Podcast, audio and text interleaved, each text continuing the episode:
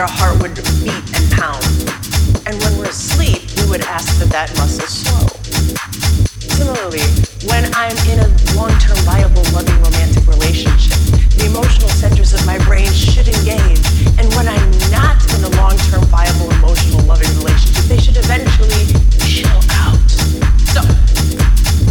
So she came over with a set of electrodes, just smaller than a dime, that were sensitive enough to detect my brainwaves through my bone and hair and scalp. And when she rigged me up, I could see my brain working in real time. And in another view that she showed me, I could see exactly which parts of my brain were hyperactive, here displayed in red, hypoactive, here displayed in blue, and the healthy threshold of behavior, the green zone, the Goldilocks zone, which is where I wanted to go. And we can, in fact, isolate just those parts of my brain that were associated with the romantic regulation.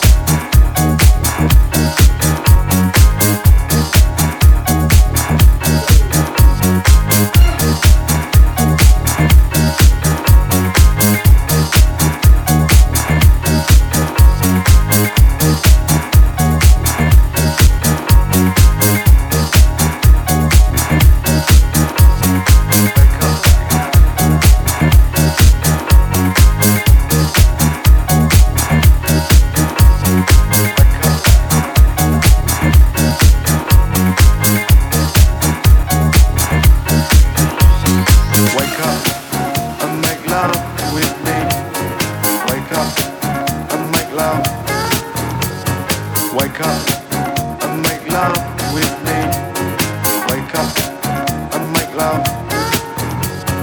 Wake up and make love with me. Wake up and make love. Wake up and make love with me. I don't wanna make you.